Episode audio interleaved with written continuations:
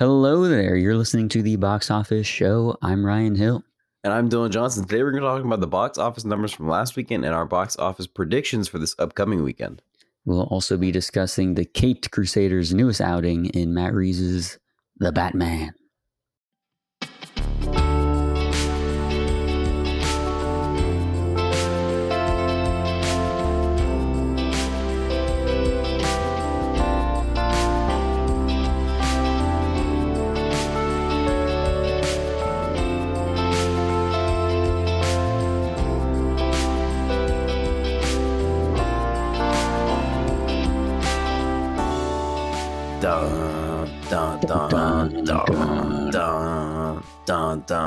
Dun, dun. It's so good. Uh, mid. What are you It's insane? it's it's it's iconic and it's in my head and it's accomplished for doing that. But it's two notes. Bro, sometimes And it simple gets- is better.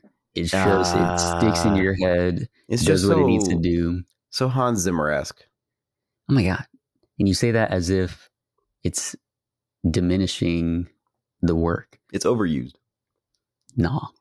I think it's wonderful. I mean, it's not the best or anything. It's not crazy complex, but it's not like it uh, strikes you right in the soul. You feel like not- it's not- Batman's walking towards you. dude. The Danny Elfman Batman theme is the best one. Nah, I, nah. I was into the Dark Knight one the other day. I think that one's legitimately great. Bum, bum, bum, bum, bum, Yeah, That's good too. It's you really best. Can't go wrong with Batman scores. I mean, I think they're all really good. So I don't remember Ben Affleck's. yeah, It was probably just. Bah! As he's like tearing through and killing a bunch of people. that is probably accurate. Yeah, but yeah, all the other ones definitely very good. All right, why don't we go ahead and jump into some news? Starting out, Will Smith and Michael B. Jordan are going to be in a sequel for 2007's I Am Legend. I never saw that one. You never saw it? I did see it. I remember being quite young, like eight or nine or something, watching it in my brother's friend's room. And there's that one part where he grabbed me as some like scare was about to happen. And that's, That's probably partially why I also hate horror movies so much because that terrified me. Um, but yeah, I remember that film. I haven't seen it since, but I mean, I do generally remember enjoying it, if only because Will Smith is in it and there's a dog. It's really cute. Isn't Will Um, Smith like the last person alive? Well, that's how they build it, and then things in the movie happen. Okay. Um, but yeah, I was wondering how the fuck is Michael B. Jordan in Yeah. this if he's the last man alive? Well, also In the world of today's movies, you can write anything in, I guess. that's true. You can also erase the ending because Will Smith dies in I Am Legend. Oh, I remember you. Yeah, I remember that. Here, he dies in the end. Yeah. So I guess they're going to go with the alternative ending on that one. But yeah, interesting choice. I guess post King Richard, his like Oscar bid, he's like, you know, what, I'm gonna just start revisiting my old old films. Yeah, he's reproducing a new Bel Air. Yeah, exactly. So he's gonna just go through his whole filmography and see what he wants to remake or redo. I wish in the dramatic version of Bel Air, Will Smith still played his role at like 50 years old, That would be hilarious. and nobody addresses it, and he still goes to high school and stuff. See, but it's still like it's still dramatic though. It's still a dramatic Bel Air. That would probably be still chew that up. To be honest, that'd be great. That'd be so good. In other news, Florence Pugh is in talks for Princess Irulan for Dune 2, Dune Part 2. Are you excited about that, Dylan? So I didn't get far enough in the book. to No. Princess Irulan as a character. I have read all of the book that the first movie takes place in, and I start try to read the rest of it, and I got a little bored because there's a lot of other books I want to read right now. So I'm going to shelve the second half until the second movie is about to come out, and then I'm going to read that part because I remember everything from the first part. I read all of that and I watched the movie, so it's cemented in my brain. hmm So I'm just going to read the the rest of it when the next movie's coming out. And then we can talk about Princess Irulan. Like the only thing I know about her is the little epitaphs I have at the beginning of the chapters that are sometimes written by her, like written from the book that is written by her.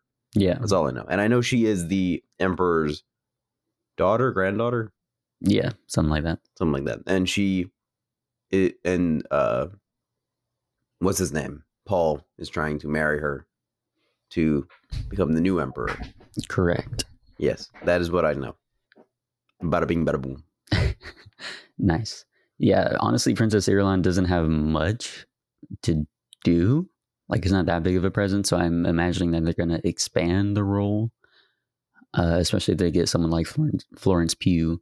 Florence. Sorry. I don't think it was that serious.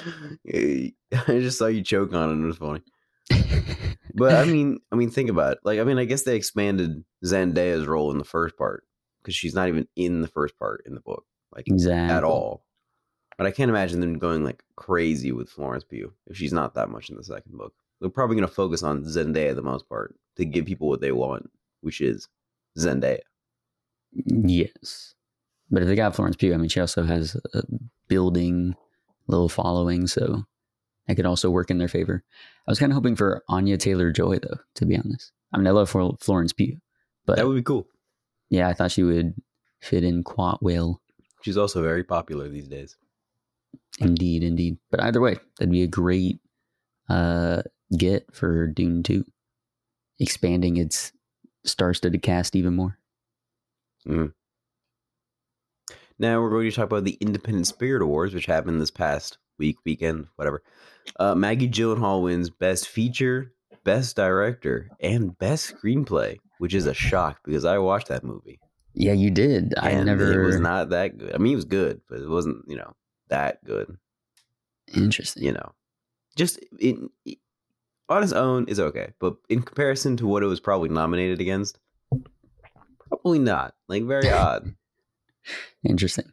But yeah, she did get uh, a couple nominations as well for the Oscars. Yeah. Well, and wait, she got hang on. writing. So If it's the Independent Spirit Awards, what was it nominated against? Because it might have been the best independent movie of last year. Like I could buy that. well, it's got I listed Pig, Zola, Passing, Mass, Shiva Baby, Red Rocket. They also took home awards, so it's likely that they were probably in those categories as well. Okay. It might have been the best one out of those. I haven't seen any of those, to be fair. None of them. Uh, to me, I would have picked Mass. yeah, So, you know, did was say in that was top ten of the year for me. good. Mhm. Um, I like that. Again, I can't. I didn't see the Lost Daughter, so I can't really compare it. Pig. I know Owen, who we had on for the Blade Runner show. Mhm. He is a massive fan of Pig. That's his number one of the year. That's so he would have rooted for that. Zola was the one about the Twitter thread. Yeah, I remember that. Never ended up seeing it. Passing it. Uh, it It's was just- it's kind just- of It's just passing. yeah. You said pass, and then now you said passing it, and it's just passing. Well, I was going to, if you didn't interrupt me, I was going to play it off like I was saying passing. It was a pretty good film, but not that I won't great. let you play it off. Own up to your errors. Uh, and then Shiva Baby, I have not seen, but I've also heard a lot of great things about that one. I've heard good things about Summer of Soul. I need Yeah, to watch that it. one documentary. Yeah. Dope. I heard Mm, your cat. You can. I need to go. give me one sec. Let me calm this cat down.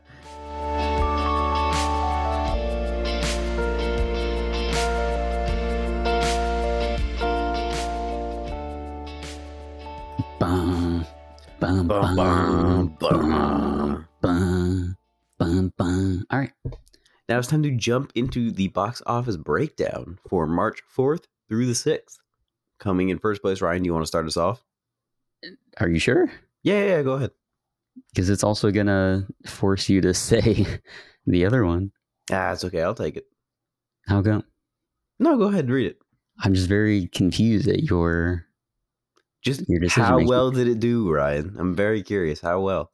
well it did quite well. Again, I mean, you're saying because it did so well that you want to boast a bit and have me read it out. I, But- I never said that. It's a win for me. It's a victory for me because my guess is pretty much exactly what it got. I said 135 million. This Mhm, got mhm, 134 million, mhm, mhm. which again, I mean, is a great opening domestically. Yeah, very good. Is Yeah. the second best of the pandemic. Got over 100 million. Mhm. So that stuff is quite great. It Yeah. also globally got 254 million. So did well, and it hasn't even opened in China yet. So Yeah. there will always be that boost as well. Mhm. Yeah, uh, suck it, Ryan. Uh, in second place was Uncharted with 11 million, making it cross the 100 million mark domestically. I'm surprised. Well, I'm not that surprised, I guess. Why would you? I don't know. Uh, Dog got six point one million. Can I just say, first off, for the people who, for everyone listening, he wrote Doge in our script, and that one was for you, Dylan. and I went on IMDb and I looked up Doge, not knowing what the fuck it was. Is that why you wanted me to take over, so you didn't have to say Doge and be no, like? No, but I'm "Oh." very glad it worked out that way because I would have said Doge, not knowing what the fuck it was. there was like two short films named Doge, and I was like, no way, bullshit. They made six million dollars. That's hilarious. Very confused. After that was Spider-Man: No Way Home, still making money with four and a half million. The Death on the Nile got 2.7 million, again boosting up Kenneth Branagh, and Sing 2 at 1.6 million in its 11th weekend, and it now has made 150 million domestic, which is honestly astonishing because it's also it's on like premium video on demand and whatnot Yeah. right now, Incredible. so doing real well. Yep. After that was Jackass Forever with 1.4 million. Cyrano with 680,000. Oh my god. Yeah, good luck with that one. I'm not. uh, on uh, a a Bollywood film made five hundred ninety two thousand. A Bollywood film whose name I am refusing to attempt and butcher. yeah, I guess I can try. Gangubai Kathawadi. God, you know what? We're gonna leave it at that.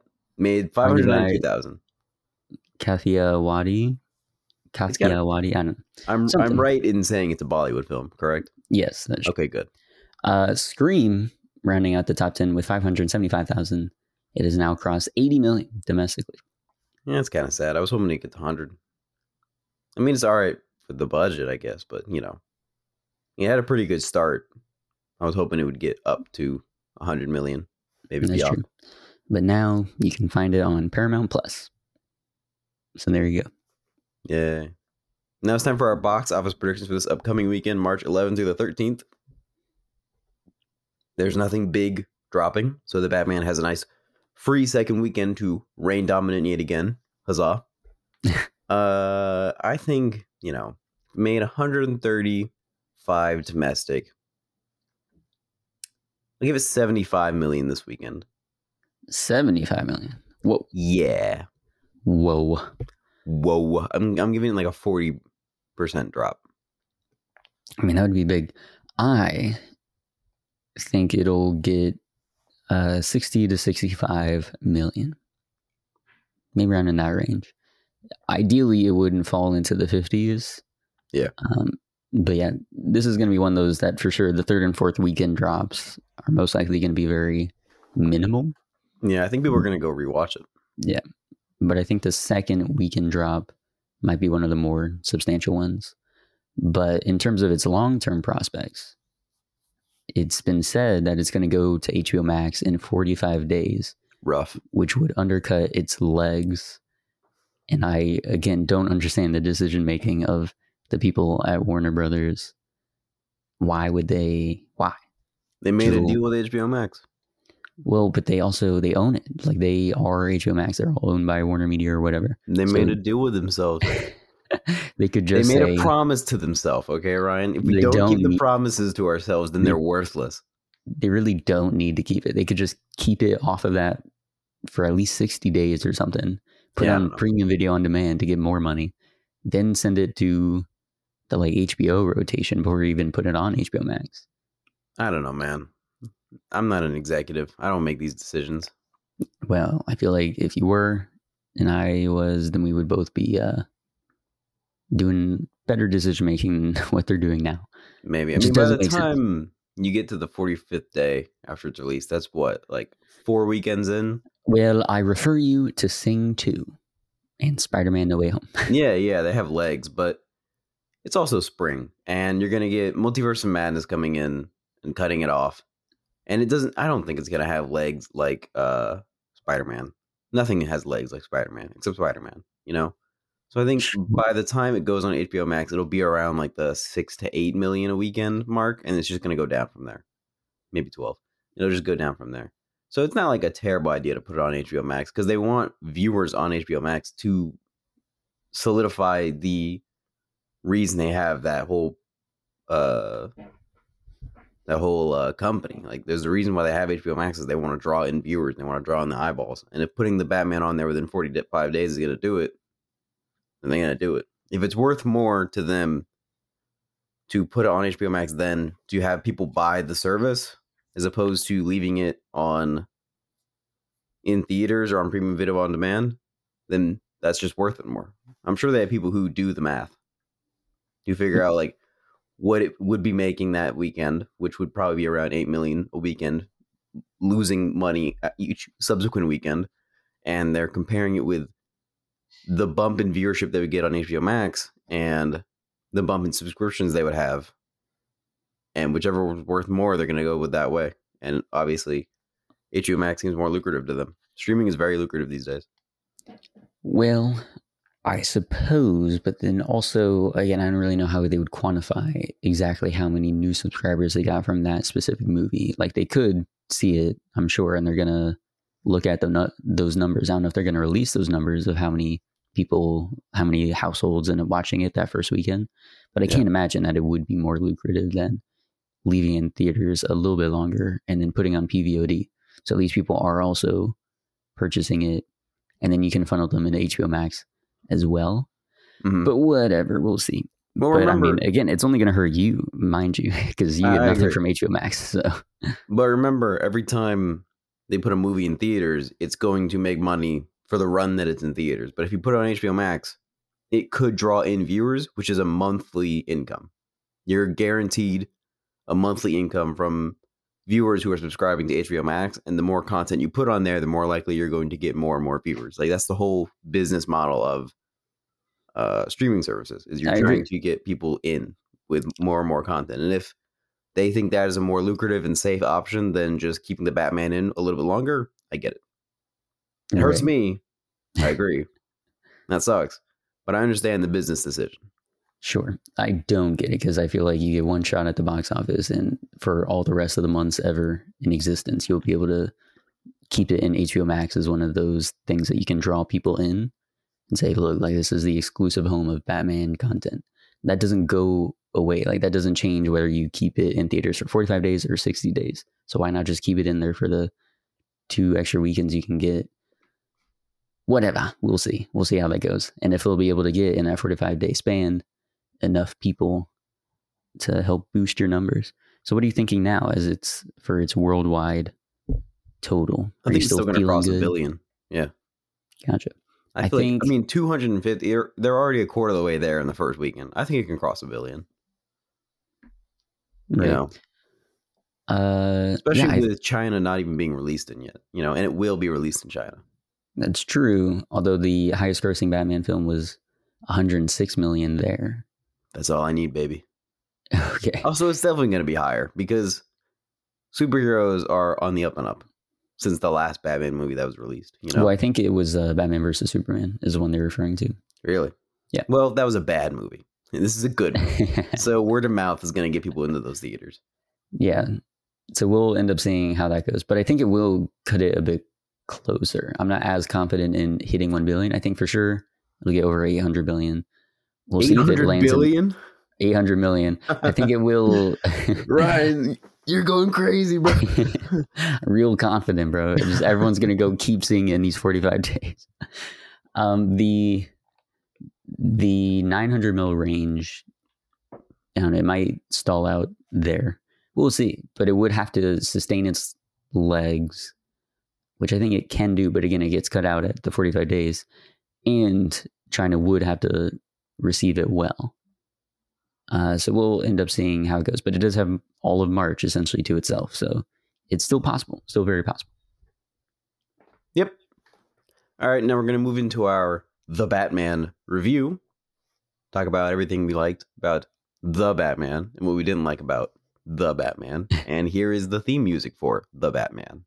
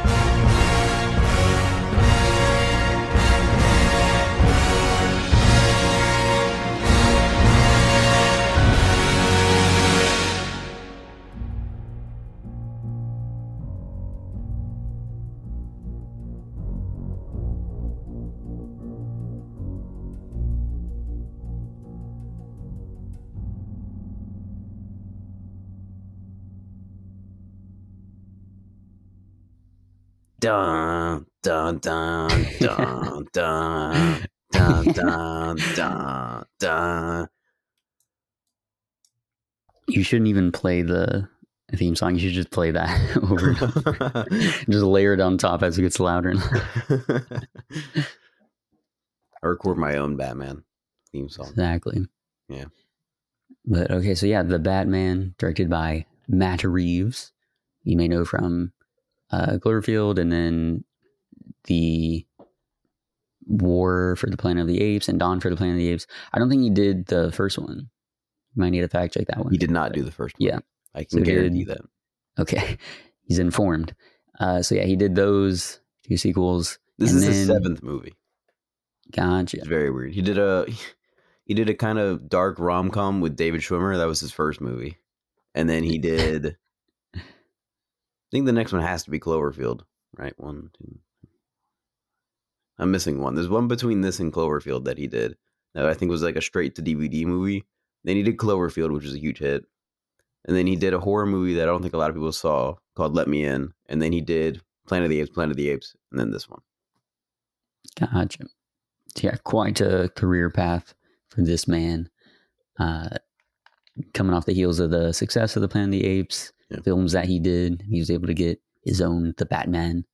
We should And do an episode on those Planet of the Apes movies. Those are good movies.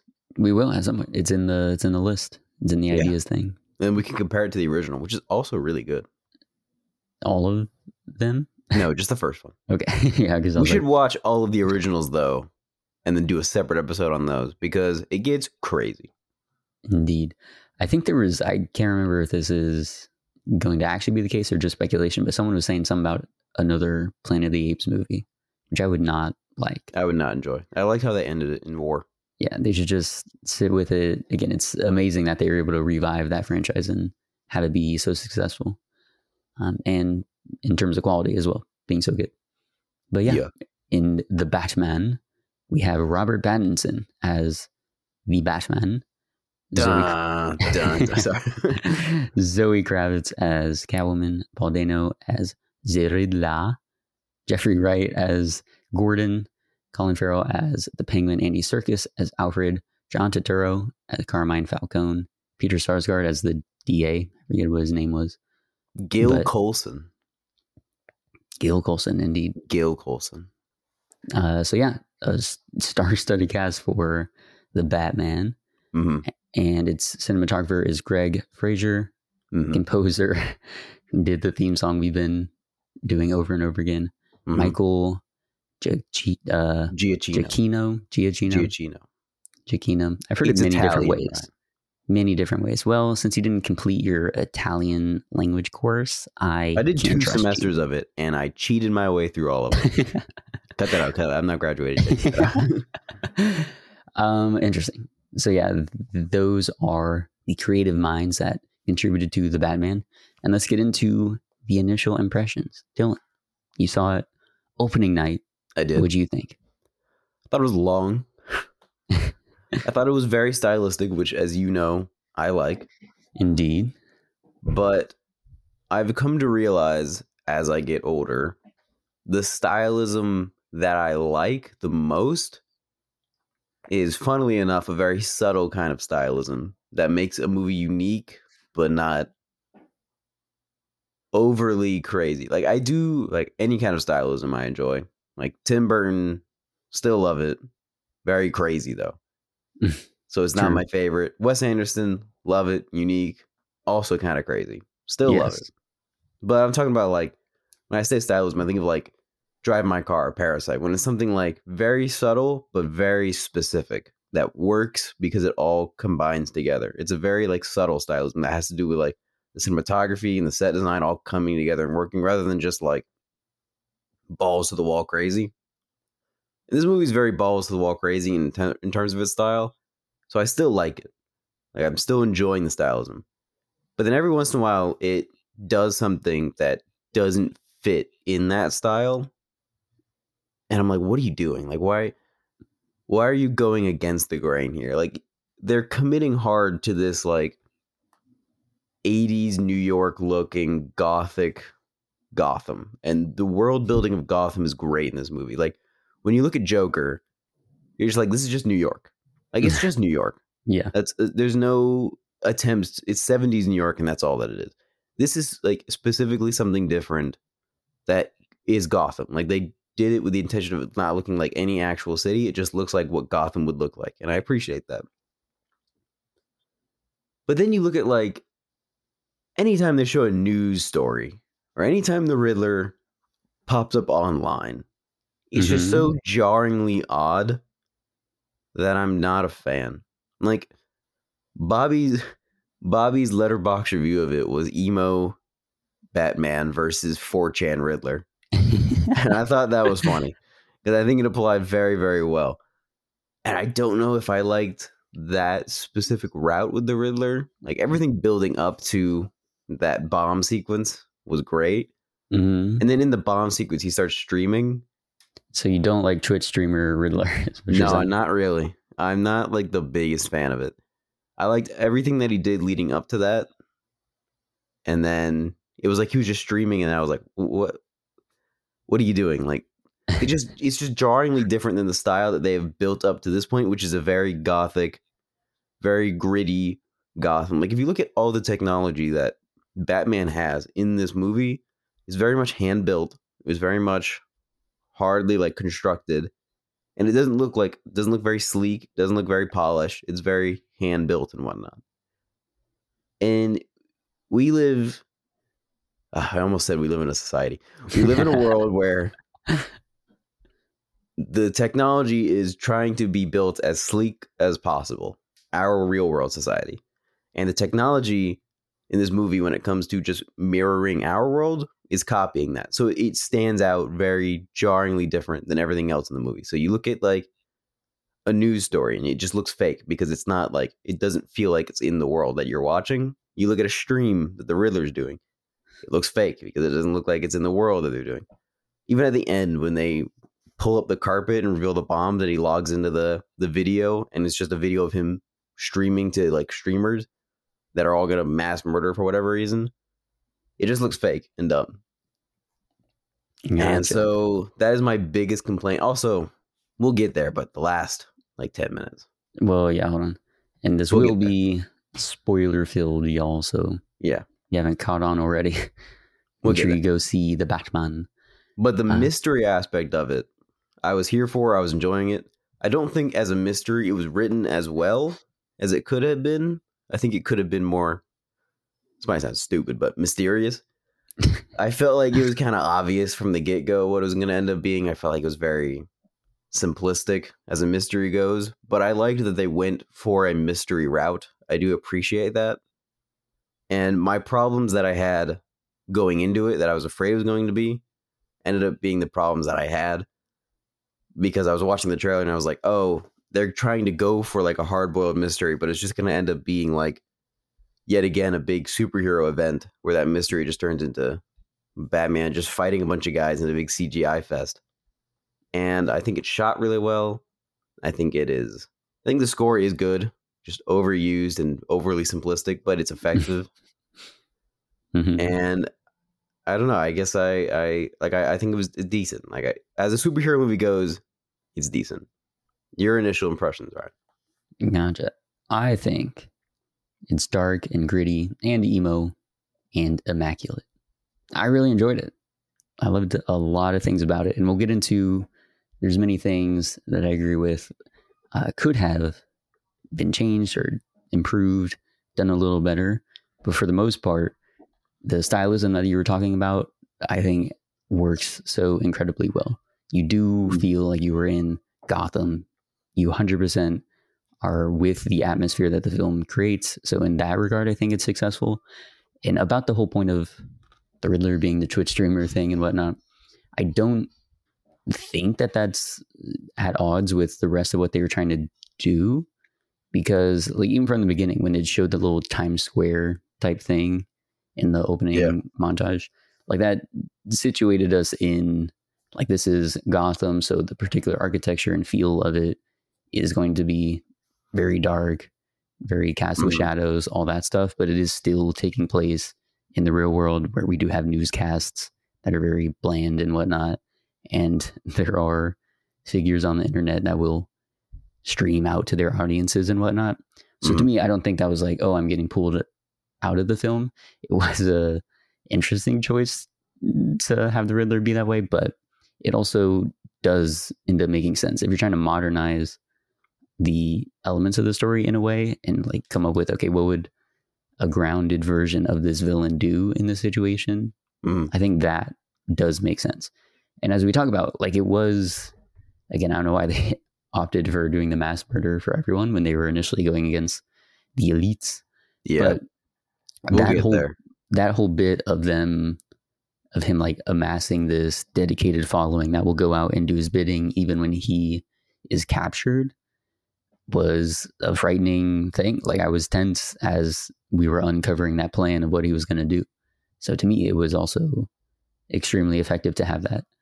Um, Mhm. But yeah, just a backpedal, start from the beginning of the film when we have Halloween night and Batman's doing his his hard boiled detective narration, um, really leaning into the noir aspects because it's at once inspired by the classic noirs, but then also the more recent David Fincher crime thrillers. Yeah, I feel like it's more inspired by those than Yeah. the actual cl- classic noirs.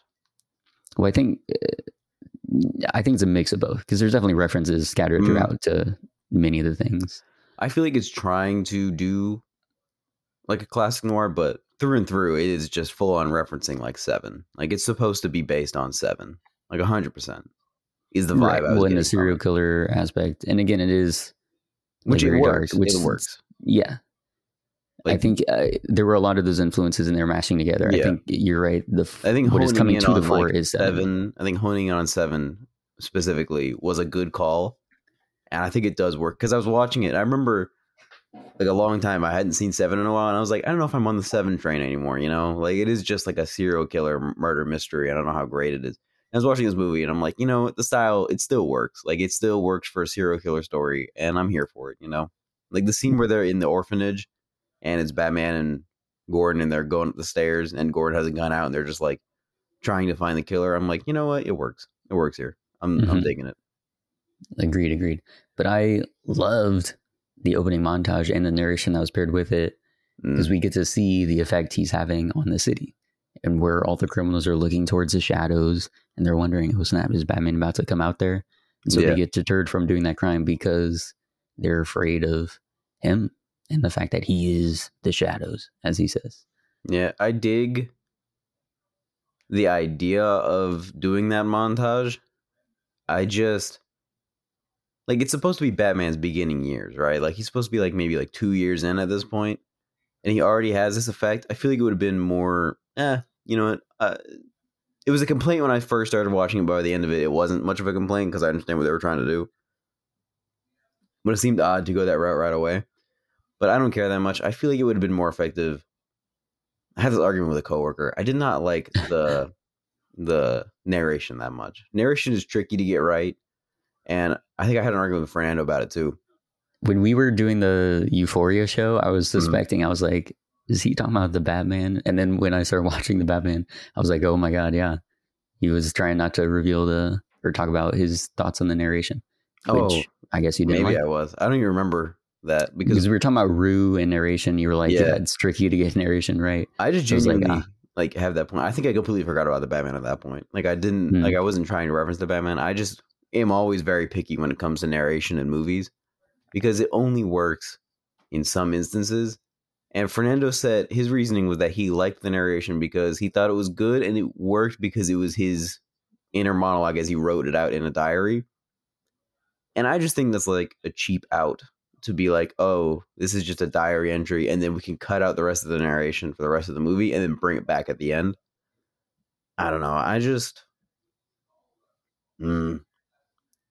I feel like narration works the best when it feels like like not only someone's just trying to talk to you in a conversation, but also like when it's information that isn't relevant to a character's personal journey, but relevant to the story around it to where it's like like it's a character just explaining something to you that you need to know in order to get it, but is not necessarily like part of a character's personal inner monologue.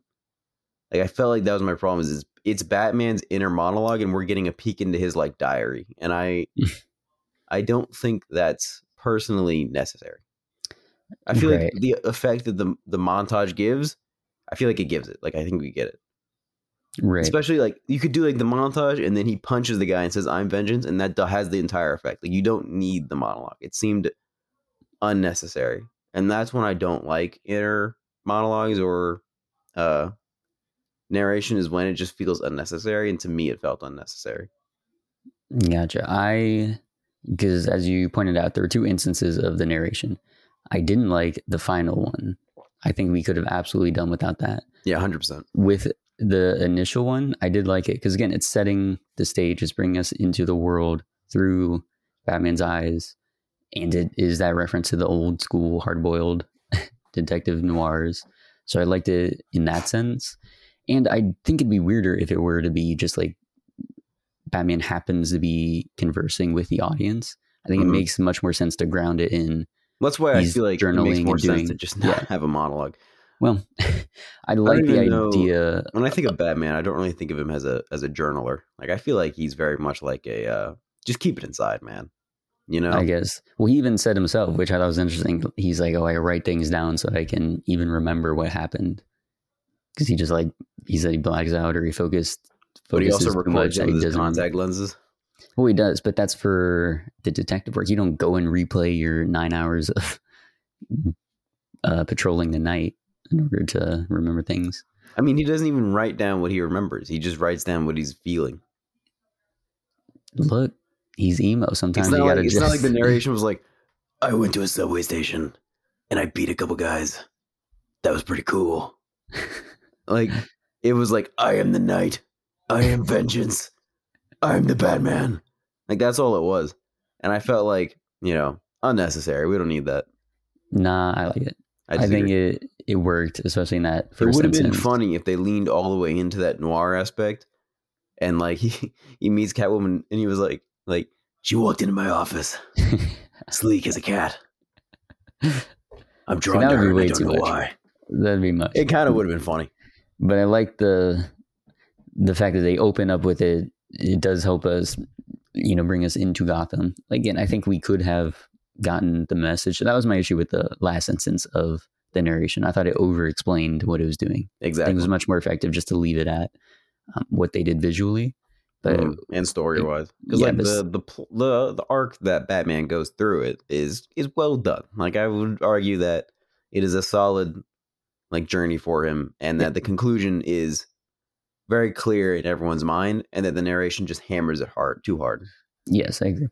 Um, and talking about Batman as a whole, so what do you think of this approach where it is that detective story, right? We're leaning into him being a detective more than we ever have. We're also leaning into him just being Batman more than we ever have. He's Batman for most of the movie, hmm like two hours of it. Yeah. Which is a stark contrast to anything that came before. I dig it. so, how'd you feel about that? You dig it? Yeah, So I mean, it seems it makes sense to me. Like he's two years in, he is no longer caring about Bruce Wayne or anything that he does. He just wants to be Batman. I think by the end of the movie, he learns that that's not the best way to go about it, and so like they don't tease that he's gonna be Bruce Wayne more often. But I feel like if they're gonna do a Batman too, he'll probably be Bruce Wayne more often, and then contributing to society with his wealth. Mhm. that he's learned that lesson. But uh I like Batman as a detective. I always have, and they never fully lean into it in any way until now. And I felt like it would have been better if they just kept it a detective story from start to finish. And you could still have those action sequences like when he's chasing the penguin, which I do still have issues with in a little way. But like you could keep in a bit of action sequences that he does without ending it with like this giant big event at the end that seemed a little unnecessary and poorly written. Like they just threw it in there so that you can have your uh, oh no, the Riddler's scary moment with also like a big action sequence to end on. And I feel like you don't have to do that. There's other ways that you could have gone about it. But I do like the detective idea. I've always liked Batman as a detective Mhm. through and through. Yeah, I agree. I thought it was an excellent approach to the story to have him lean into the detective side and Mhm. see his only role in the city as Batman. Like he Yeah. just doesn't do anything with Bruce Wayne. We had Mhm. that one moment where Alfred's like, "Yo, you got people coming to meet you," and he's like, "I don't care." And Yep. then we don't even see the meeting or anything. We don't see the the suits getting upset about that happening. So it's just fully he is convinced that Batman is the only way, and so he's just Batman the whole time. So I think that was great. What'd you think of the bat suit?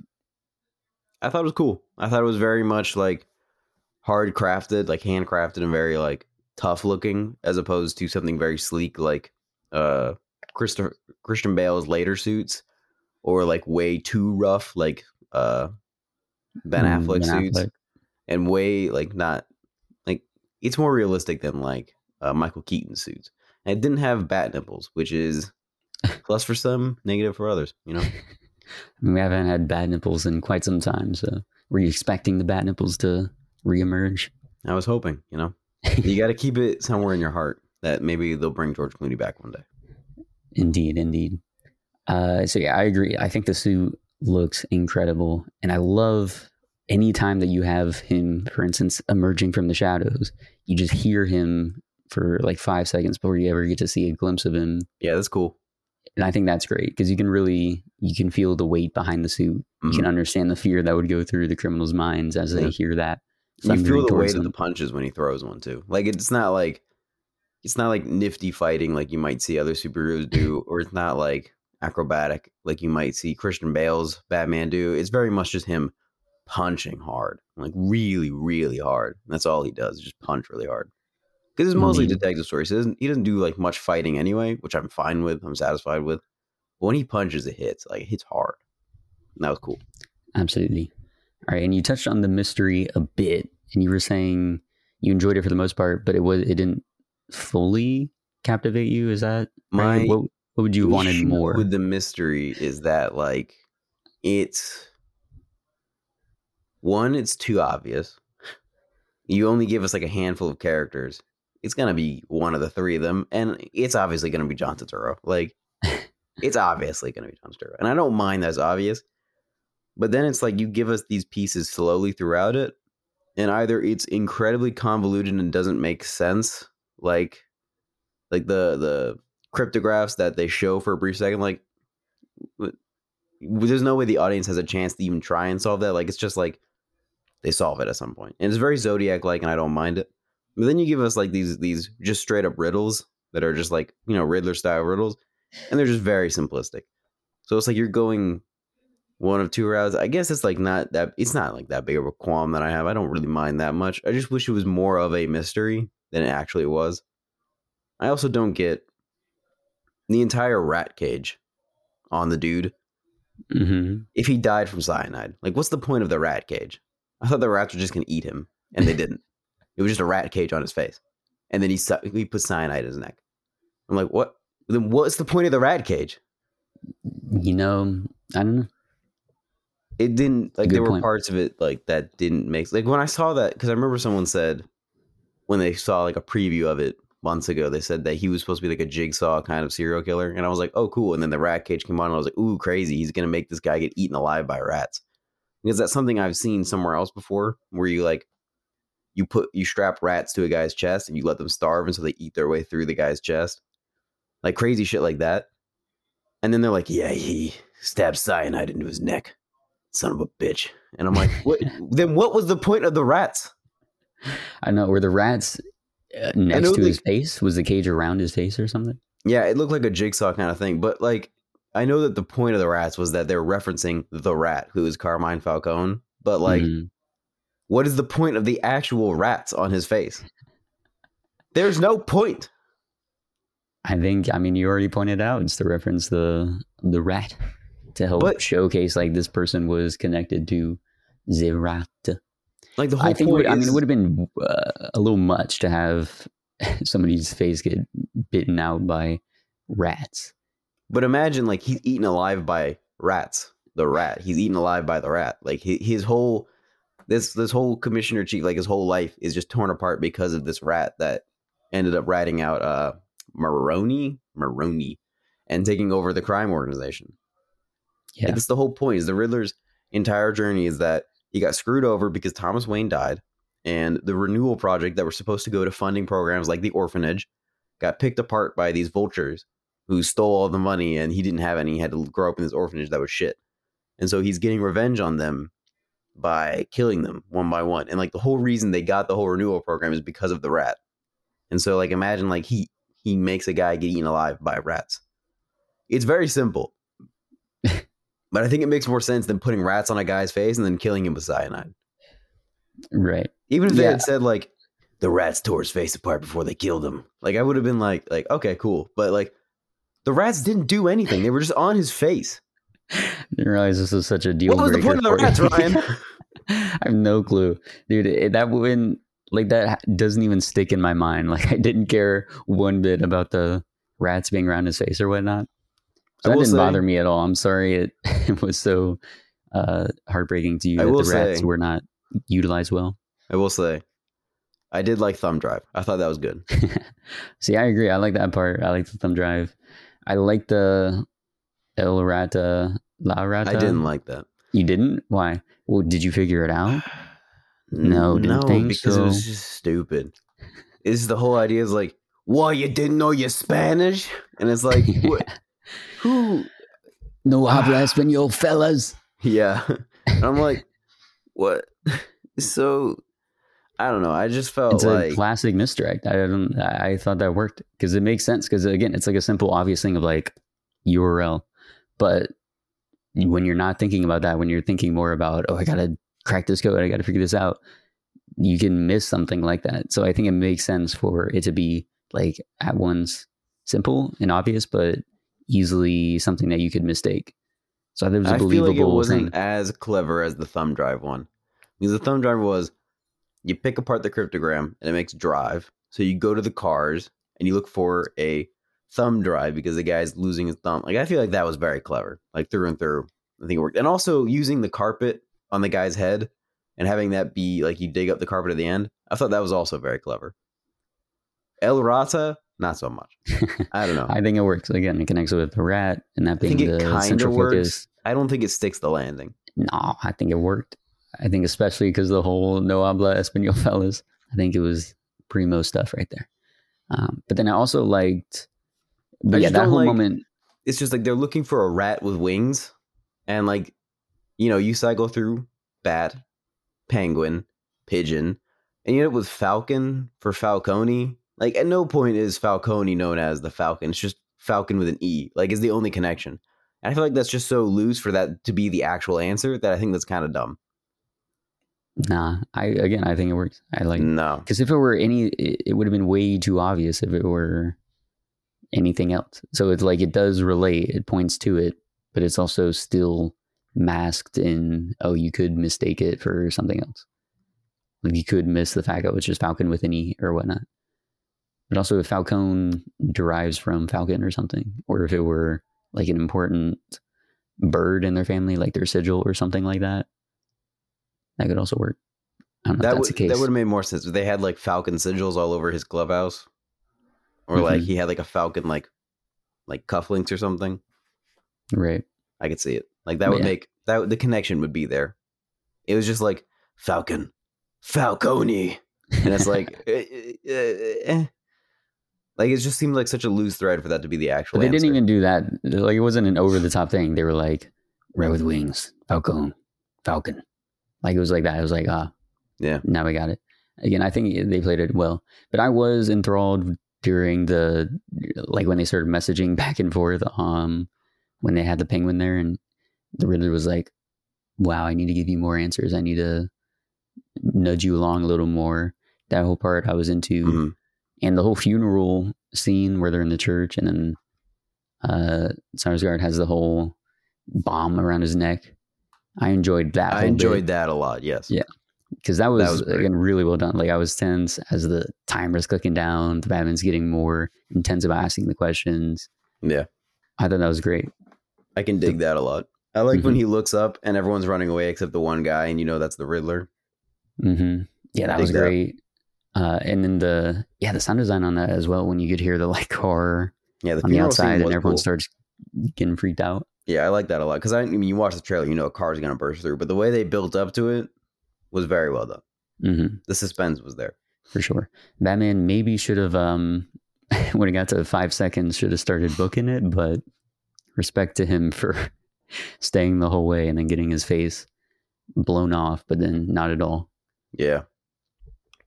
That was a little much. He just didn't even make an effort to like turn away or run when I got to one second. It It- I mean, like I understand wanting to go in there and try and solve the puzzle, but at the same time, you did kind of get this guy killed. Like he was waiting for you, and the bomb squad could have gone in there for a little bit and like figured it out.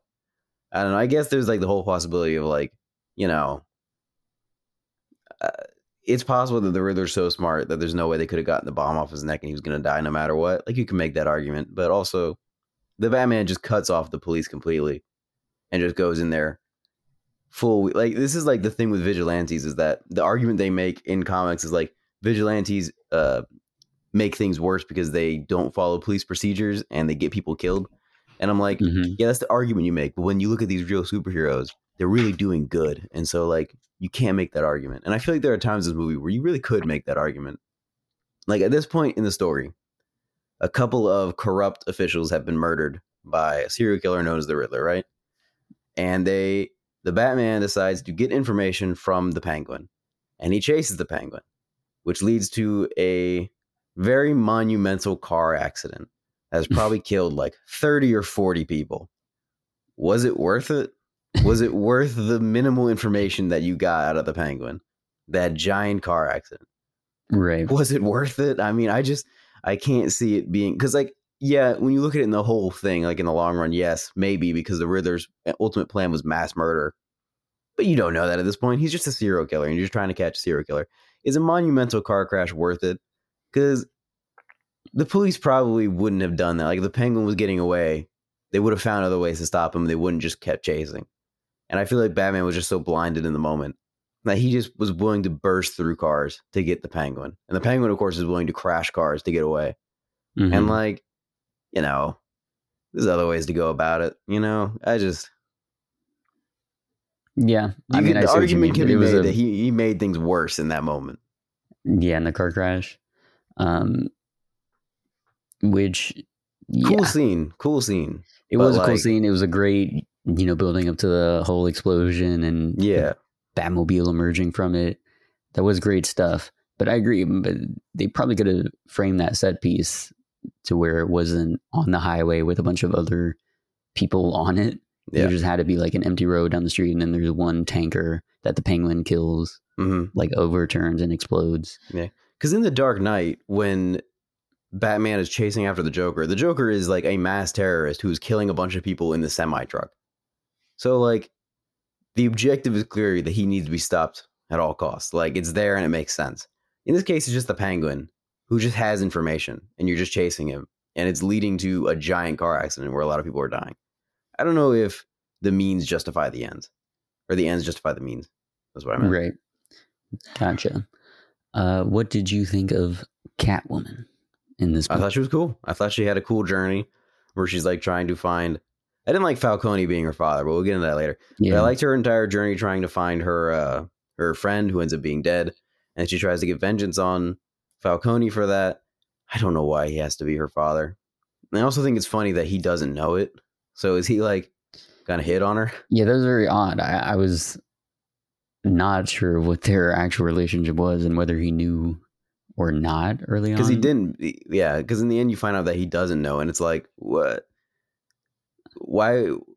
What? Like, because it's very clear, like, evidently that Falcone has relationships with the women who work at his club, and she mm-hmm. works at the club. Is it just a coincidence he never tried anything, or because like he doesn't know that she is his daughter? He's obviously Right. trying to form a close. Like the whole setup to that scene is like, oh, he knows. Like, yeah, he's giving her special treatment because he knows that's his daughter. He just doesn't care because he's a crime boss. And then she says, like, hi, dad. Yeah, I'm your daughter. And I'm like, wait, uh, he, he doesn't know? What kind of relationship is he trying to form then? Because that's kind of gross in that instance, you know? Right. Yeah, I just felt like that wasn't, you know, great. I agree. I thought it just threw in another element. I just thought it wasn't needed. I also didn't like the conversation where she reveals it and she's like, he's my father. Yeah, that was. And then I'm like, oh, who cares? Like it, it just had nothing to do with her journey. It didn't like she didn't learn anything extra. Like it still would have been her going to kill Falcone, and he just wasn't her father, and it wouldn't have changed anything in her journey. Like it, it added nothing to her character, and I feel like that could have been cut out. And he was just a crime boss, and Batman is trying to teach her the lesson of if you kill him, you're stooping down to his level, and you're just like him, and that's bad. Right, I agree. I think of all the things they could have trimmed down Mhm. to make the runtime not three hours, this would have been part of that because it wasn't needed and it didn't really add much. Especially if, again, if he didn't know that she was his daughter, then their confrontation at the end doesn't even have as much emotional stakes or anything. If he just finds out, like he doesn't really care. So And then he goes to kill her anyway because he doesn't Yeah. give a shit. And it's like, well, it, so it doesn't do anything. It doesn't. Yeah. It just shows that he's more remorseless than maybe we thought previously. But even though, you know, he's still pretty remorseless. indeed, He. um, yeah, Oh, another thing I didn't like about Falcone is like, uh, we go through the whole process of learning that like Thomas Wayne saved his life one time, and that he was in debt to Thomas Wayne. And then Thomas Wayne goes to him and he like, I need you to help me. This reporter's about to uncover a bunch of stuff about my wife, and it's going to be harmful to her. And he's like, "You got it, boss. I'll take care of it. You did me a solid once. I'll do you, I'll do you a solid." And knowing Thomas Wayne, he just goes in and he kills the guy. And and eh, and Thomas Wayne is like, "I didn't want you to do that. I'm going to go to the police." And he's like, "Well, shit. Now I got to kill you, Thomas." and so Falcone is just like, "I guess I just got to kill everybody." And it's like, what? There's other means. There are other means to get that reporter off. I don't know. Maybe he was just looking for an excuse to kill Thomas Wayne, so he wasn't the mayor. I don't even know. well, In that I case, think you he could have just killed Thomas Wayne. He was purposely he was going to kill the reporter so that he would always have something holding over Thomas Wayne. That was like his objective to be like, Oh, okay. look, Wayne came to me for a favor. Is that said like guy." explicitly? yeah, like during the Alfred convo, I think he explicitly was like, yeah, Falcone was trying to manufacture that so that uh, Wayne would be in debt to Okay. to him, and Okay. then because Wayne was gonna go ahead and let the police know, then Falcone was like, okay, now I gotta off this guy too, Okay. which is pretty extreme. Poem result. But still, yeah, it's like, ah, shit, didn't work. If I can't have power over him, I guess I'll just fucking kill him. I guess I could have just done that in the first place, but you know, gotta do something for that guilty conscience. I Well, did yeah, everything I could to save his life. You know, I tried to blackmail him, didn't work. Guess I he'd leaving me no choice. He's got to die. I guess. I don't know. I guess it makes sense. But yeah, for the That rest of the, was resolved, I suppose. yeah, the rest of the Catwoman stuff with Batman, I liked it. I liked their little Yeah. dynamic. Their chemistry Um, was electric. I don't know about electric, but I did enjoy it. I thought Sorry, sexually electric. also don't know about that. There was that one scene where he was checking out her Her, eyes her if eyes and like Yeah. giving her the earpiece. Yeah, that was very much like the chemistry's there. that was electric. Yeah, I don't know if much other stuff was, but it did Well, the rest like, of it was them just fighting, and I'm like, oh, Yeah. all right. Was just what every other Catwoman and Batman do. Mhm. But the scenes where he's like, uh, the, the scene where she's wearing the contact lenses, she's looking in the mirror and they're talking. I feel like there was some chemistry there. Yeah, again, the like, looks that was the part I other. I liked it the most, especially was that part, and he's like in her ear as she's his eyes down below. I thought that Have you great. seen Have you seen Zoe Kravitz and Robert Pattinson's uh like there it was like No. their GQ co- like photo shoot or something? I don't know why No. actors do this when they're supposed to be like they're playing characters who are like supposed to be very uh close and very like sexual with each other and then they do photo shoots as just themselves and they replicate that sexuality in the photo shoot and I'm like what what do you do like Oscar Isaac and Jessica Chastain did the same thing for Marriage Story or no uh what's it called Oscar Isaac and Rebecca Ferguson did it for Dune. Did you see those photo shoots too? And I'm like, you guys are way too close. This is just a photo shoot. What are you doing? Like, my God, you, you are sell- yourselves. You're not playing the characters. You are just yourselves. They're like, trying it's to just- sell the film, bro. They're selling the film. I guess, but like Robert Pattinson and Zoe Kravitz are like laying in a bed, like fully on, like about to just like go for it. And I'm like, this is just so much for a photo shoot where you are yourself. Like, you have significant others. Like, this is crazy. yeah, quite a quite a thing. But yeah, I think they Um, have good chemistry, and I feel like you can build it up more in a Batman too, where Catwoman has less of a uh, a bad written role and more of a prominent role as like like a a what is it called? An anti-hero in Batman story, which she kind of was in this story, but they could lean harder in writing her better in a sequel, which would be cool. Maybe not a second one, but a third one. I mean, I thought for the most part she was well written. I like the fact that she had her own goal with Yeah, Annika, that I like that and too. Yeah, So she always had a different goal than what Batman did, and so which of is course good. that puts him at odds. So yeah, that was a great way to frame that dynamic. hmm Um, it was just, and I like the way that she was sort of the like a path that Batman could take, and we see that he is uh, solidified in his morals about no killing. So Yeah, he tries to impart that wisdom to her. So I like that.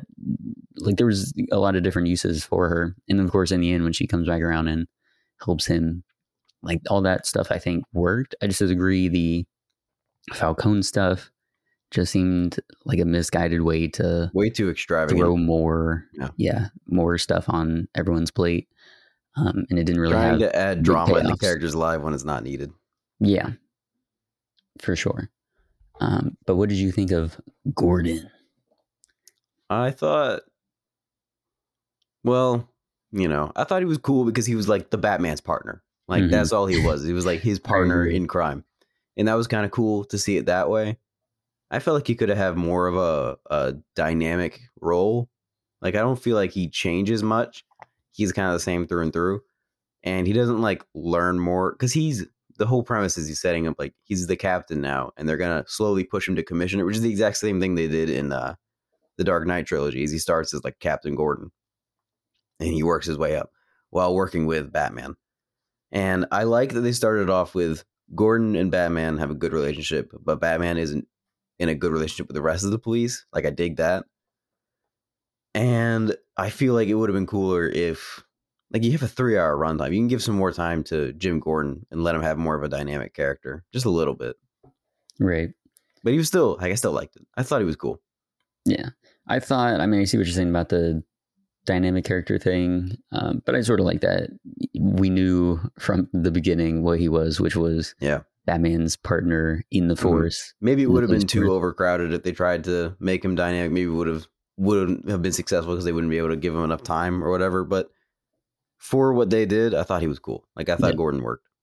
Yes. And I like that he was serving the role. Like he's already the one person that is on Batman's side, does see the Mhm. utility of having him involved. Yeah. And so the fact that he's always the one rooting for him, I think that was a good choice for him to have. Because what sort of like dynamic would he go through? What change would he go through then?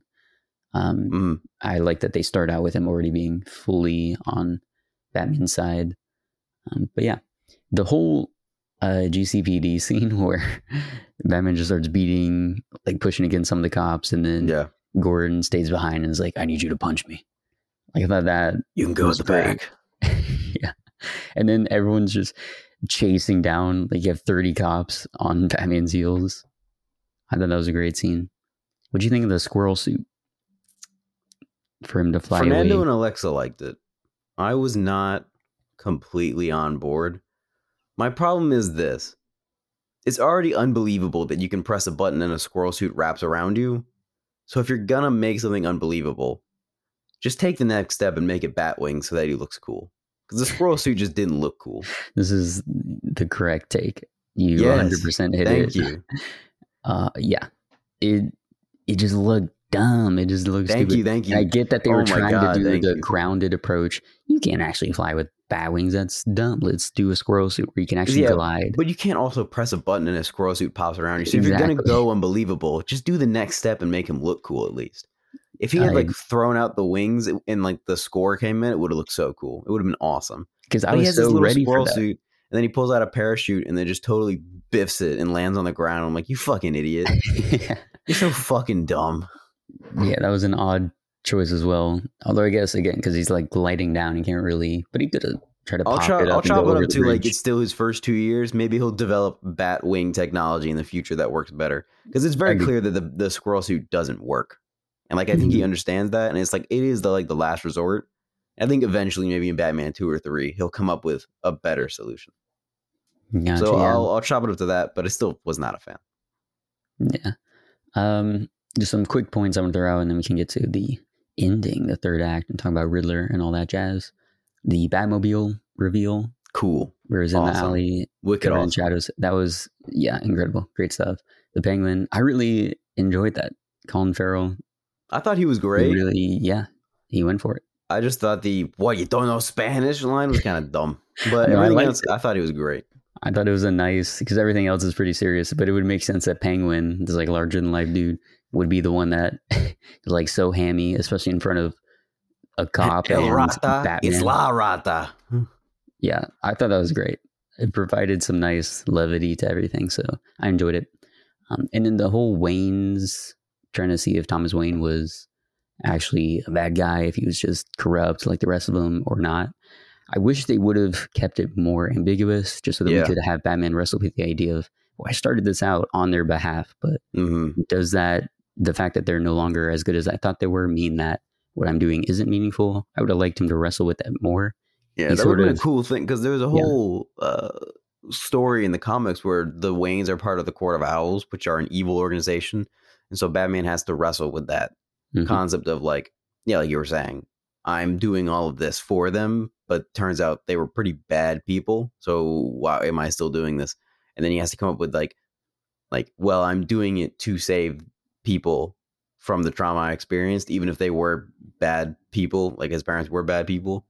Like he's still doing it for the right reasons, so he ends up being Batman no matter what. That would have been a cool thing for him to wrestle for like Batman 2, where he has to fight the Court of Owls, maybe. That would have been a cool setup. Mhm. But they didn't do that. Thomas Wayne's a good guy. Martha Wayne's Yeah. crazy. That's it. It's true. So yeah, I don't like that they just quickly resolved that. Um, but yeah, moving on to the Riddler. So we touched on it before. I, I like the approach of making him the modernized serial killer. Yeah, I dig it. And yeah, for me, I don't think the whole like Twitch streamer. I think it was funny though that Mm. that was the approach they took.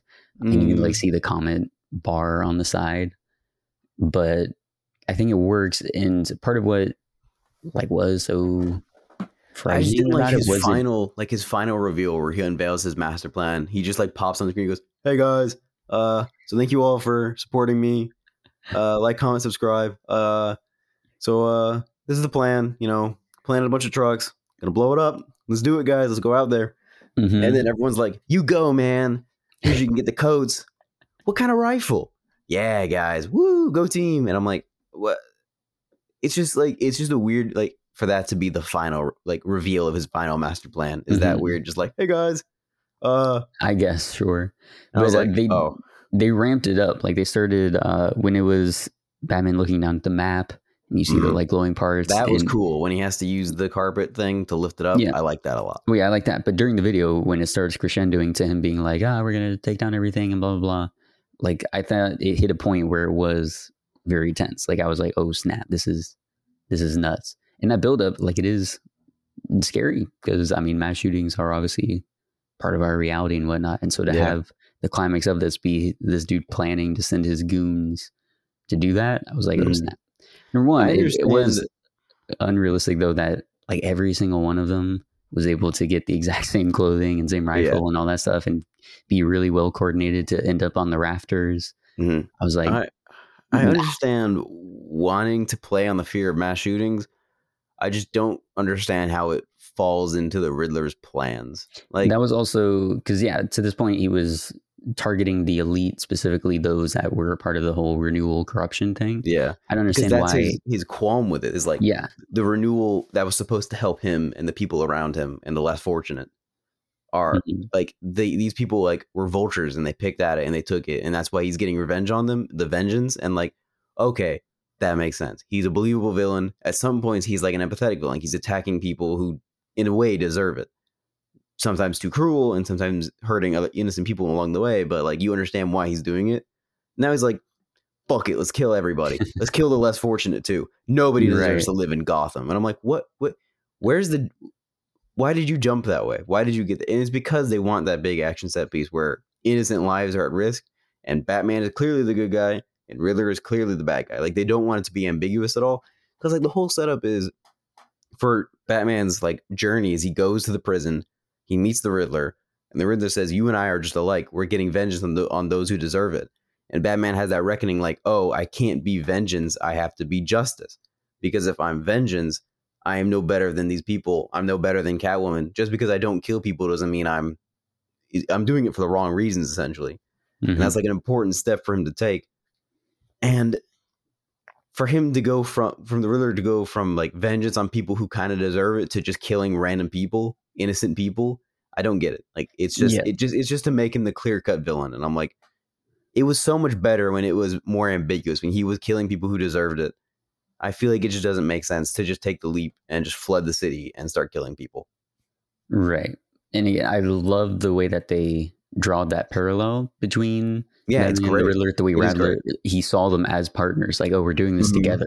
And Yeah. Batman's like, you are out of your mind, dude. You're crazy. So I like that they did that. And that the distinction is we did already see Riddler, like he took it too far. Well, number one, like all of it was too far. Like they didn't Mhm. deserve to get killed, especially in those ways.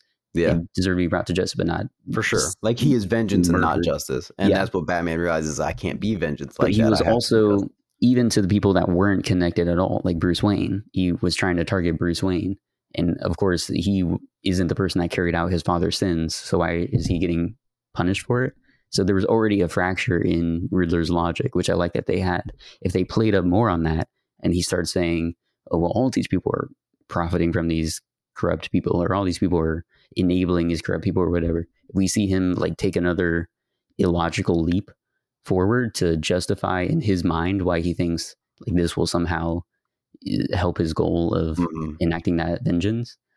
Then i would have bought it more. But it did seem like it just came out of nowhere where he's like now i will kill all these people for no real reason because up Yeah, to that my- point he had a specific goal That's my big problem. Is like every time there's a Batman villain that they're trying to make realistic and they're trying to delve into realism with it, like they've done with the past several movies, is like their problem is always with society. Like they just hate society and they're attacking society.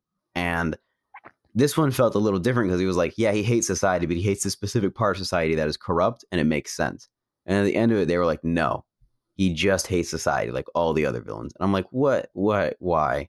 Like you like he doesn't make a logical step or an illogical step. There is no step. He just hates a part of society, and at the end of it, you find out that he just hates all of society. I'm like, what's the point? Like you watch the Joker in the Dark Knight, or even Joker in Joker, which isn't great, but even then, it's just like they hate society for what it is. They just hate society, and they're attacking society, and it makes sense. Like it's fine because there's no. That's just their whole thing is that they just hate yeah, society. and that's, their like, that's the particular part, yeah. characters It That's didn't make sense for the Riddler to just hate society because they don't make that any kind of step towards that. Mhm. And so I didn't like that whole last 10 minutes where Batman is trying to prevent a mass shooting and it's like they're just playing up on those fears of people having about mass shootings. And also it's weird that they that they did this because The Dark Knight had a mass shooting related to it. A person who saw it was inspired by the Joker and they went and had a mass shooting and now they have another Batman villain who is hating society and causing a mass shooting. and he's like even more Yeah. overtly tied to the alt right sort of thing. Yes, of, yes. Like this radicalization online and whatnot. Yeah. So it is odd. I, it was a bold move to do it. Yeah, I I, was watching it. I was I like, don't think what, anyone you- should- what yeah. statement are they trying to? Are they trying to make a statement here? Are they trying to play off the fears of our actual modern day society about mass shootings? Like, what are they? What is the point of this? Why are they doing this? Right. Because it doesn't even tie into the story. And I'm like, what? It seems like something that like maybe Matt Reeves was writing the story, and then the the producers or something were like, we need a big action sequence to end on. Like, I think be- that's why the um the like flood thing came in. I didn't really like the flood gimmick because I feel like it was stacking these things on top. I thought Yeah, had they done a more grounded, like uh, go back to the Manchurian Candidate or things like that, like those yeah, thrillers where it ends on like, oh, we got to stop this assassination. We don't know where it's coming. Like that would have been a great where they're going to kill like the new mayor and he's like Yeah. she's corrupt just like all of them even though she's not like he goes even crazier about it and he's like i'm going to kill this person even though she's innocent and they have like maybe all these riddlers hiding in the crowd and they all have guns and he has to like try and stop them all because they're all trying to kill the mayor Dude, that that would be be kind of so cool good. Yeah, I was watching like, it and I was like- taking him down. That would have been yeah and i was like this is kind of like manchurian candidate-esque but not because they're just killing everybody and i was like Yeah. that kind of sucked because the look of it was really cool and then like the flood again the flood looks really good i didn't realize it was weta digital doing it which is pretty cool like the flood looked great but felt unnecessary as well and then i was Mhm. like watching the final scene where he's like digging people out of the water and i was like ah batman's number one nemesis water like how is he gonna beat water he can't beat water and then the end of the story is gotham is flooded and he can't do anything about it and i'm like yeah no shit he can't beat water Well, yeah. Well, I mean, that's a realistic thing, Yeah. which apparently was taken from the comics. As Riddler does blow up the seawalls and floods the city. Did they have a reason for it in the comics? Because they didn't have a reason for it in the movie. Well, I don't remember, but they um like that to me, the whole flood thing did feel like a studio note of oh, we need some big sort of action set piece, Yeah. and so I wish it would have gone without that. But I do at like it. written it in better. Yeah, but I do like it in the sense that uh, the whole water thing and him having to go down and fetch those people that are trapped.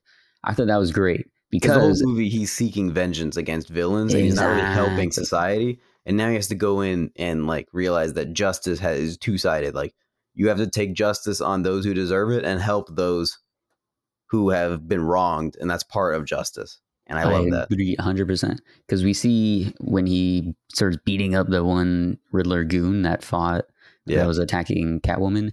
Mhm. He's the one that says I'm like I am vengeance. Which number one, it doesn't make sense that Gordon would ask, "Who are you?"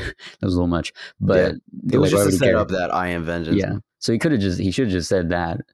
Um, like he's been screaming something, and then I'll be like, "Stop! What are you doing? Like, calm down." He's like, "I am vengeance. I am vengeance." Like repeating that over and over.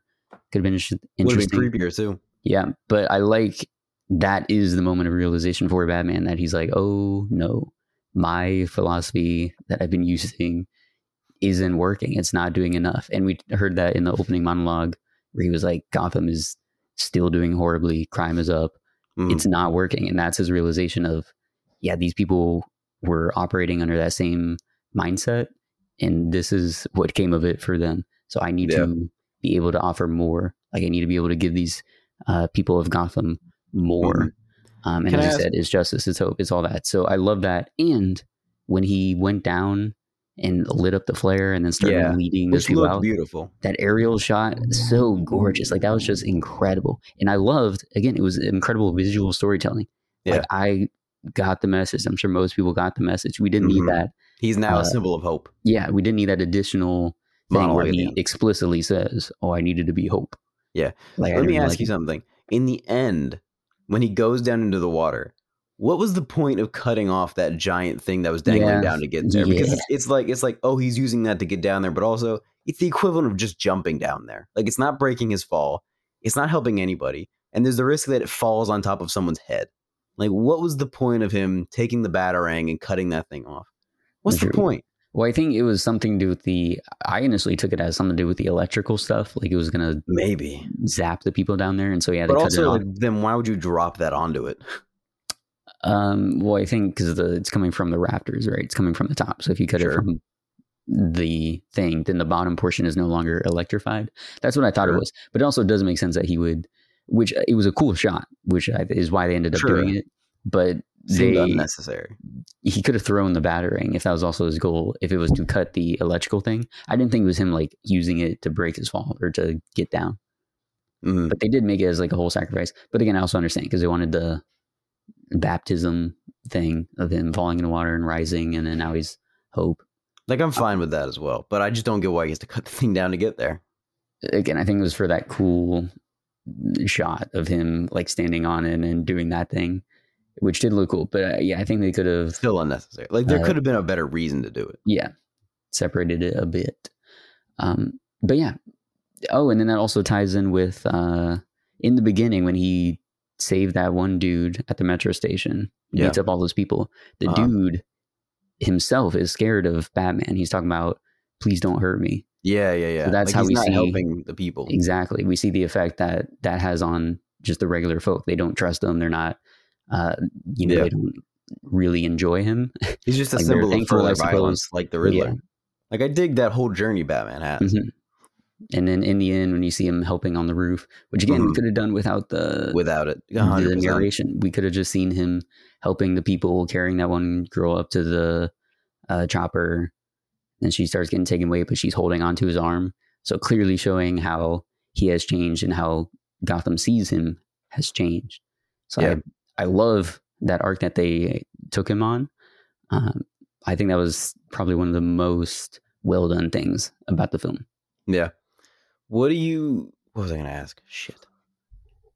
Fuck me. I don't remember what I was going to ask. We can move on. It was something to do with the the final scene, that that Mhm. final action scene. But it. Oh, I remember. what do you think that thing is that he injected himself with to beat the shit out of that one guy? Right. People are wondering, is it the venom? Yeah. The whole Bane thing. I think it's, I don't know. It's weird that that just sort of came up. Because it was bright green, and then they didn't talk Mhm. about it at all. Yeah, and like, are you it. setting something up, or is that just bad writing? Yeah, I don't know. It was it was an odd choice because comic book people or anyone familiar with Batman stuff will take it one way.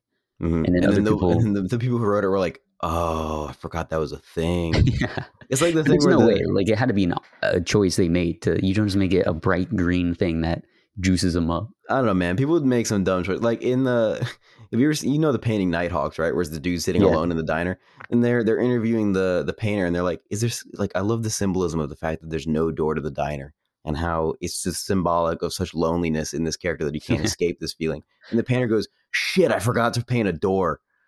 Like it's like that feeling like people That's make funny. mistakes. People are human, and like maybe that adds to the art, but also maybe they just made a bright green substance that's supposed to just be like something that wakes him up, and then people are just running with it when it could have just been like it could- just could have been like a normal shot of adren- adrenaline. and It didn't have to be bright green or something.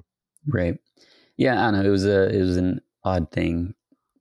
It sort of came out of left field, and that they didn't touch on it is strange. Maybe we'll explore it later on if he Maybe starts getting juiced up, gets addicted to the to the green. But yeah, that was an odd thing that they did.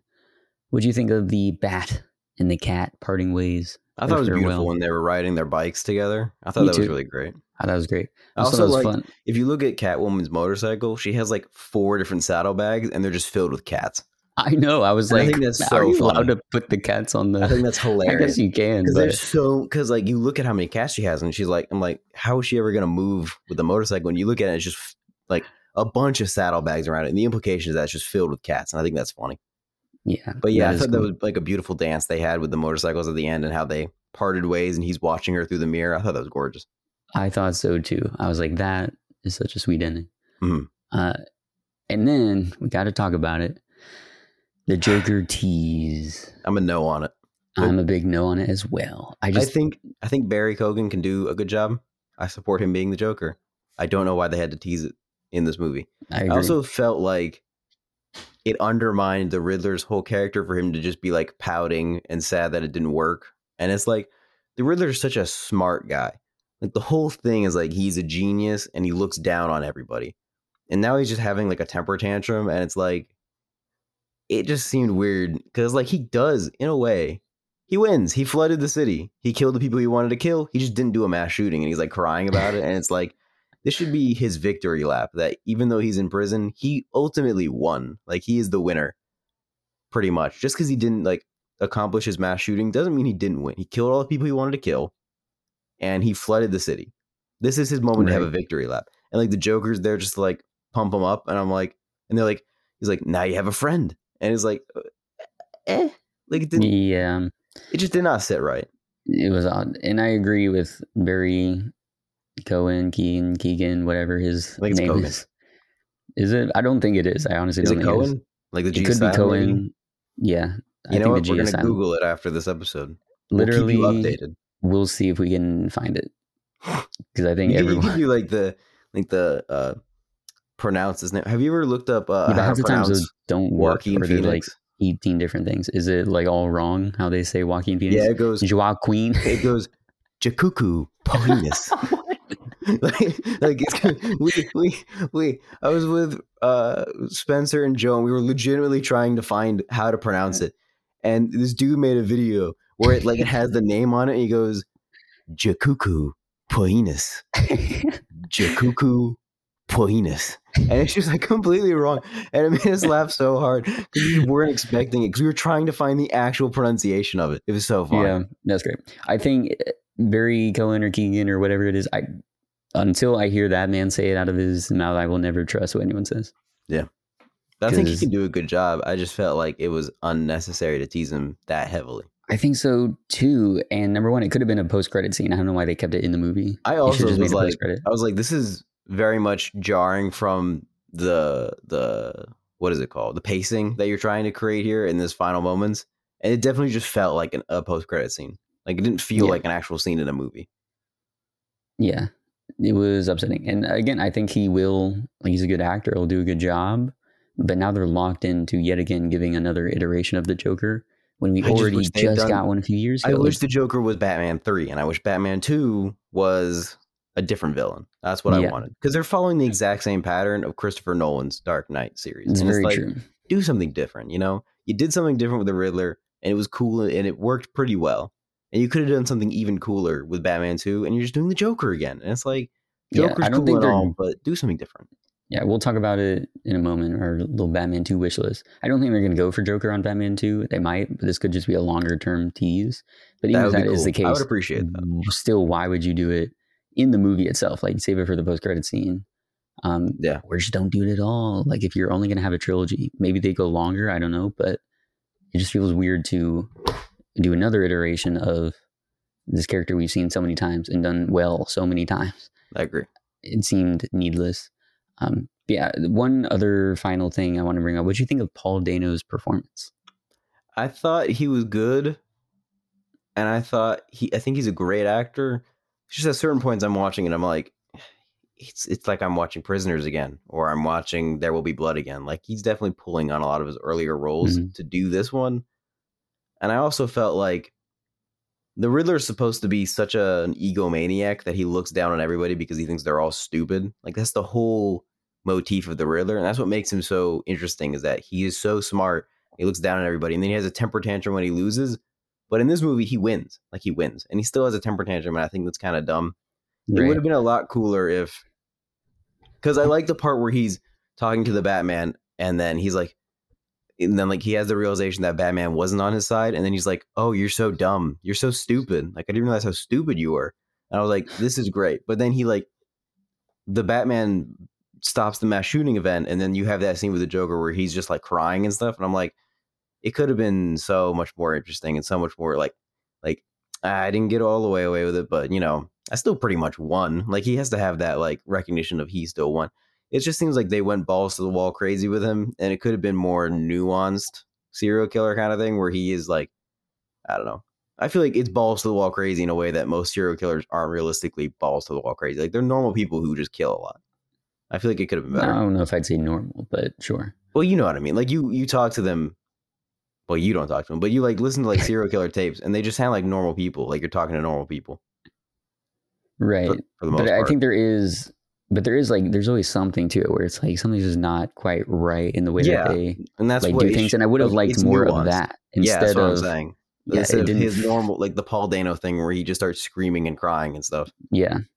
And So, I'm yeah, like, that, it just seemed like so typical Paul Dano. And I was like, you know, you're really good at it, and it works in a way. But it would have been cooler to see you as like this chillingly cool cucumber sitting there, like trying to be the Batman's friend when you find out he is not of your type, but he still does. He is still like a vengeance maniac. You're like, oh, what is wrong with you? Why are you so stupid? Why are you such an idiot? You're an idiot, Batman. You're stupid, stupid little doll boy idiot, Batman.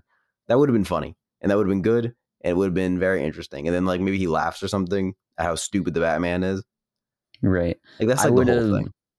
I would have much preferred, yeah, something where he's more restrained and Mm-hmm. calculating and whatnot, and a lot more arrogant and contemptuous of Batman. I think that would have been a better approach to what we had here, which I just I don't think it worked. I really don't think like in the prison scene when he starts hitting those highs and starts screaming and Yeah, singing Ave Maria, like I don't think this works. It I seems didn't like, like it's Ave trying Maria too much. I have a problem with watching like big budget movies and they try to include like a piece of like well known music to like tie in to the story and to like be something like you hear it and you're like, oh, this is like a theme for a certain character. And it's like Ave Maria is such a popular song. Anytime I listen to it after this movie, I'm not going to think about this movie. But if you pick like an unknown piece of music that people have never heard, it would have been interesting. Like, because then afterward, if you hear that song, you think about the movie. But I'm not like too nitpicky about it because then they later tie it in that he's singing Ave Maria in the chorus during the Thomas Wayne thing. I'll I'll take it. Like that's fine. Like that that is the reference that is being made here. It's fine. Otherwise, it would have just been him singing Ave Maria, and I'm like, that's stupid. right. It's fine, I guess. But yeah, ultimately for me, I wish it was a different approach to the Riddler. Like all the stuff when he's in the Mhm. mask and whatnot. Even that though, even when he was doing the like uh, self-recorded videos, which felt Mhm. a lot like Dark Knight stuff. Yeah, Um, and I was and like, you're just copying it, kind of. Yeah, it felt like he was trying too hard to like meet that energy level as well. They said that uh, for those scenes where he's doing the like the internet phone thing where he's streaming to people during Gil Colson's uh, uh, bombing, he's Mhm. like they said somewhere that it took him like 200 takes like he was just trying different things and just going over and over and over and like matt reeves was like dude come on. And and they just had to pick the best one and i feel like it would have been cooler if he did his own thing rather than trying to replicate like heath ledger or anything I agree. I, i like that's what every agree. person who plays a batman villain is trying to do is trying to like measure up to heath ledger and i'm like you can't you just you can't Well, yeah, number one, you can't. number two, to- do something it- different and then you will measure up to yourself in your own way yeah, because again, the character just doesn't match. Like it shouldn't be it's also the riddler and the over the joker not the same indeed. make the Riddler its own thing, you know. And a serial killer is a cool way to go about the Riddler. Like a very cool and collected serial killer would have been a very interesting way. And it, would have been even more frightening as well. yeah, Like to have someone be is so. smart. Like he's such Yeah. a smart person that it would have been so cool to see him like have that realization of Batman is stupid for having this like arc of him being a vengeance driven thing, but not on the Riddler's side. Like I could, I could believe him thinking like the Riddler, like the Batman is helping me, but then have that realization of Batman is stupid would have been cool. But then having him just start screaming and like shouting Ave Maria and stuff, I'm like, you're just doing the Paul Dano thing where you're crazy, and it's Yeah. like it doesn't work. Agreed. All right. Any other last minute comments? Uh, on the Batman, nothing. That's it. Okay. So how many saran wrapped riddles out of five? I'm gonna give it a four. A four. Yep. Solid stuff. I think I'm going to give it a 4.5. Wow, Again, I loved really digged it. The style of film, the atmosphere atmosphere of it, and it has launched me into another phase of my Batman obsession. Good Not for you. I'm I can always tell because whenever my like the YouTube recommended videos starts becoming one thing and just like a block of similar things, similar videos, that's how I know I'm in too deep. Now I'm in too deep with the Batman again. So that'll be fun to do. But yeah, looking forward to the Batman 2, real quick, are there any picks for villains that you would like? You wrote Mr. Freeze, and I 100% agree. Mr. Thank you. Freeze That's would be the best. It would be Mr. so Freeze good. would be so freaking awesome. And I'm also, this might be just me harping on like Batman Forever, but, or Batman and Robin, but Poison Ivy would also be super cool. Like they have not done like a really, really good Poison Ivy. And it'd be hard to do because they're trying to be like realistic and all, but you know, Poison Ivy's pretty cool character. And I would love to see like a really good Poison Ivy. It'd be hard to do though with with the realism aspect of it. Like that's always the thing is like so many of Batman's villains can't be like dumbed down to realism, whereas some of them can. Like Bane, he's just a big guy, or like the Joker, who's just crazy, or the Riddler, who's a normal guy, or Two Face, who's a normal guy. Like you can do a lot of realism. But Poison Ivy, who controls plants, it's hard to do. But every time they do a Batman remake, they always try to go for realism, and I'm like, you're cutting out like half the villains you could possibly do. And Mister Freeze true. is another one where you could toe the line with realism, and like it could work. Like he has this big mechanical suit that has to keep him cold and stuff. I would love it, dude. It'd be so cool to see Mister Freeze. That's what I'm saying. It would work so well. The whole Art of Ice, Heart of Ice story would Would be be, awesome. incredible to see adapted. And, And then you could play down, on like you play on Batman's like feelings of like vengeance versus justice, and knowing that Mister Freeze is also trying to go for like Mister Freeze is also on like a, a path of vengeance thing against the people who put him where he is and put his wife where he is. But he's also trying to seek justice for his wife, trying to cure her and stuff. And so like seeing Batman have to wrestle with that and trying to understand Mister Freeze's perspective while also dealing with Mister Freeze's insanity, like that'd be so cool. It'd be so it cool. because he could empathize with what Mister Freeze is going through, like Yeah, dealing with could that be loss. empathetic villain that the Riddler couldn't be, and it'd be so exactly. cool. Because yeah, Mister Freeze is so much s- better than the Joker. I'm so sick of the Joker. That's what I'm saying. Like, give It- us, overdo it. Do something show different. us the villains because I love Jim Carrey and Batman Forever. I think it's a hilarious Yeah. performance, but I loved getting to see a gritty version of the Riddler. I Yeah. think we need the same thing for some of those other villains that Mhm. Christopher Nolan didn't give the modern treatment to. So Yeah. give Mister Freeze a empathetic, grounded take instead of Arnold Yeah. Schwarzenegger saying, The other the other problem is if you do Ice the Age. Joker, that's gonna be the only villain in the movie. Like the Joker is like that is the villain of the movie, and you're not gonna have like a rogues gallery. it's just going to be the Joker. In the same way that the Dark Knight was. Well, I guess they had Two Face, but Two Face wasn't done very well in that movie. Which is a Well, whole I thought it was quite good. What are you talking about? Yeah, I mean they had the setup and then the follow through, and then he's dead, and it's like, well, you, he's dead. Great, he's dead now. Well, what did you want him to continue? Yes, No, I I, thought it was Two-Face. perfect the way that they did it. dude. The uh, if you read the Batman, the Long Halloween, let's not which let's not get into a whole tangent about Two Face. I love. Two Face. I wish they had done more, but that's a whole thing. I Two yeah, if Face would like, be cool if they did Two Face and the Batman. Like they already did it, sure. I think but stay away from the Nolan stuff. I think Yeah, again because it's too can do. recent, and I think Joker, Dark, uh, and Two Face were done. the thing that I would like to see, and yeah, they did Scarecrow and Batman Begins, but that was also like he wasn't really a main villain. that one He's was not really in it that one. much. Yeah, I would love to see them do like a really good Scarecrow where he's the main villain. I agree. Like I think that would be cool. they could do a lot of good like- stuff with character work in Yeah, that as well. Batman Begins was very kind of basic, where Ra's al Ghul was really the villain, and so Scarecrow is not really in it. But this would be cool if they did like a full movie where Scarecrow is the main villain, like like Arkham Knight kind of stuff, where he's Yeah. like that kind of scary villain. That would be cool. True. But I'm all for Mister Freeze. Mister Freeze is the coolest. Yes, give us the snowy Gotham aesthetic where it's Ah, frozen over. Dude, it'd be That'd so, good. cool. Like like Christmas time. Oh, it'd be so cool. Agreed, agreed. And I also think uh, like the Court of Owls would be an interesting thing, especially Yeah. since they touch so much on like the history of Gotham and the corruption, and all that. That'd Yeah. be cool. Maybe a third movie, but again, they have to do Joker either number two or three. So it's unfortunate that Court of Owls will have to get booted, maybe. And then they also had Hush. They like They, sort they of set that it a up little bit. with yeah Elliot, and then even said Hush, um, which I thought that could be an interesting route to go as well. But they sort of towed the line with Riddler being like the orphan and being vengeful towards Bruce Yeah. Wayne. So having Hush do that sort of same thing, but I don't know, Would it could still work.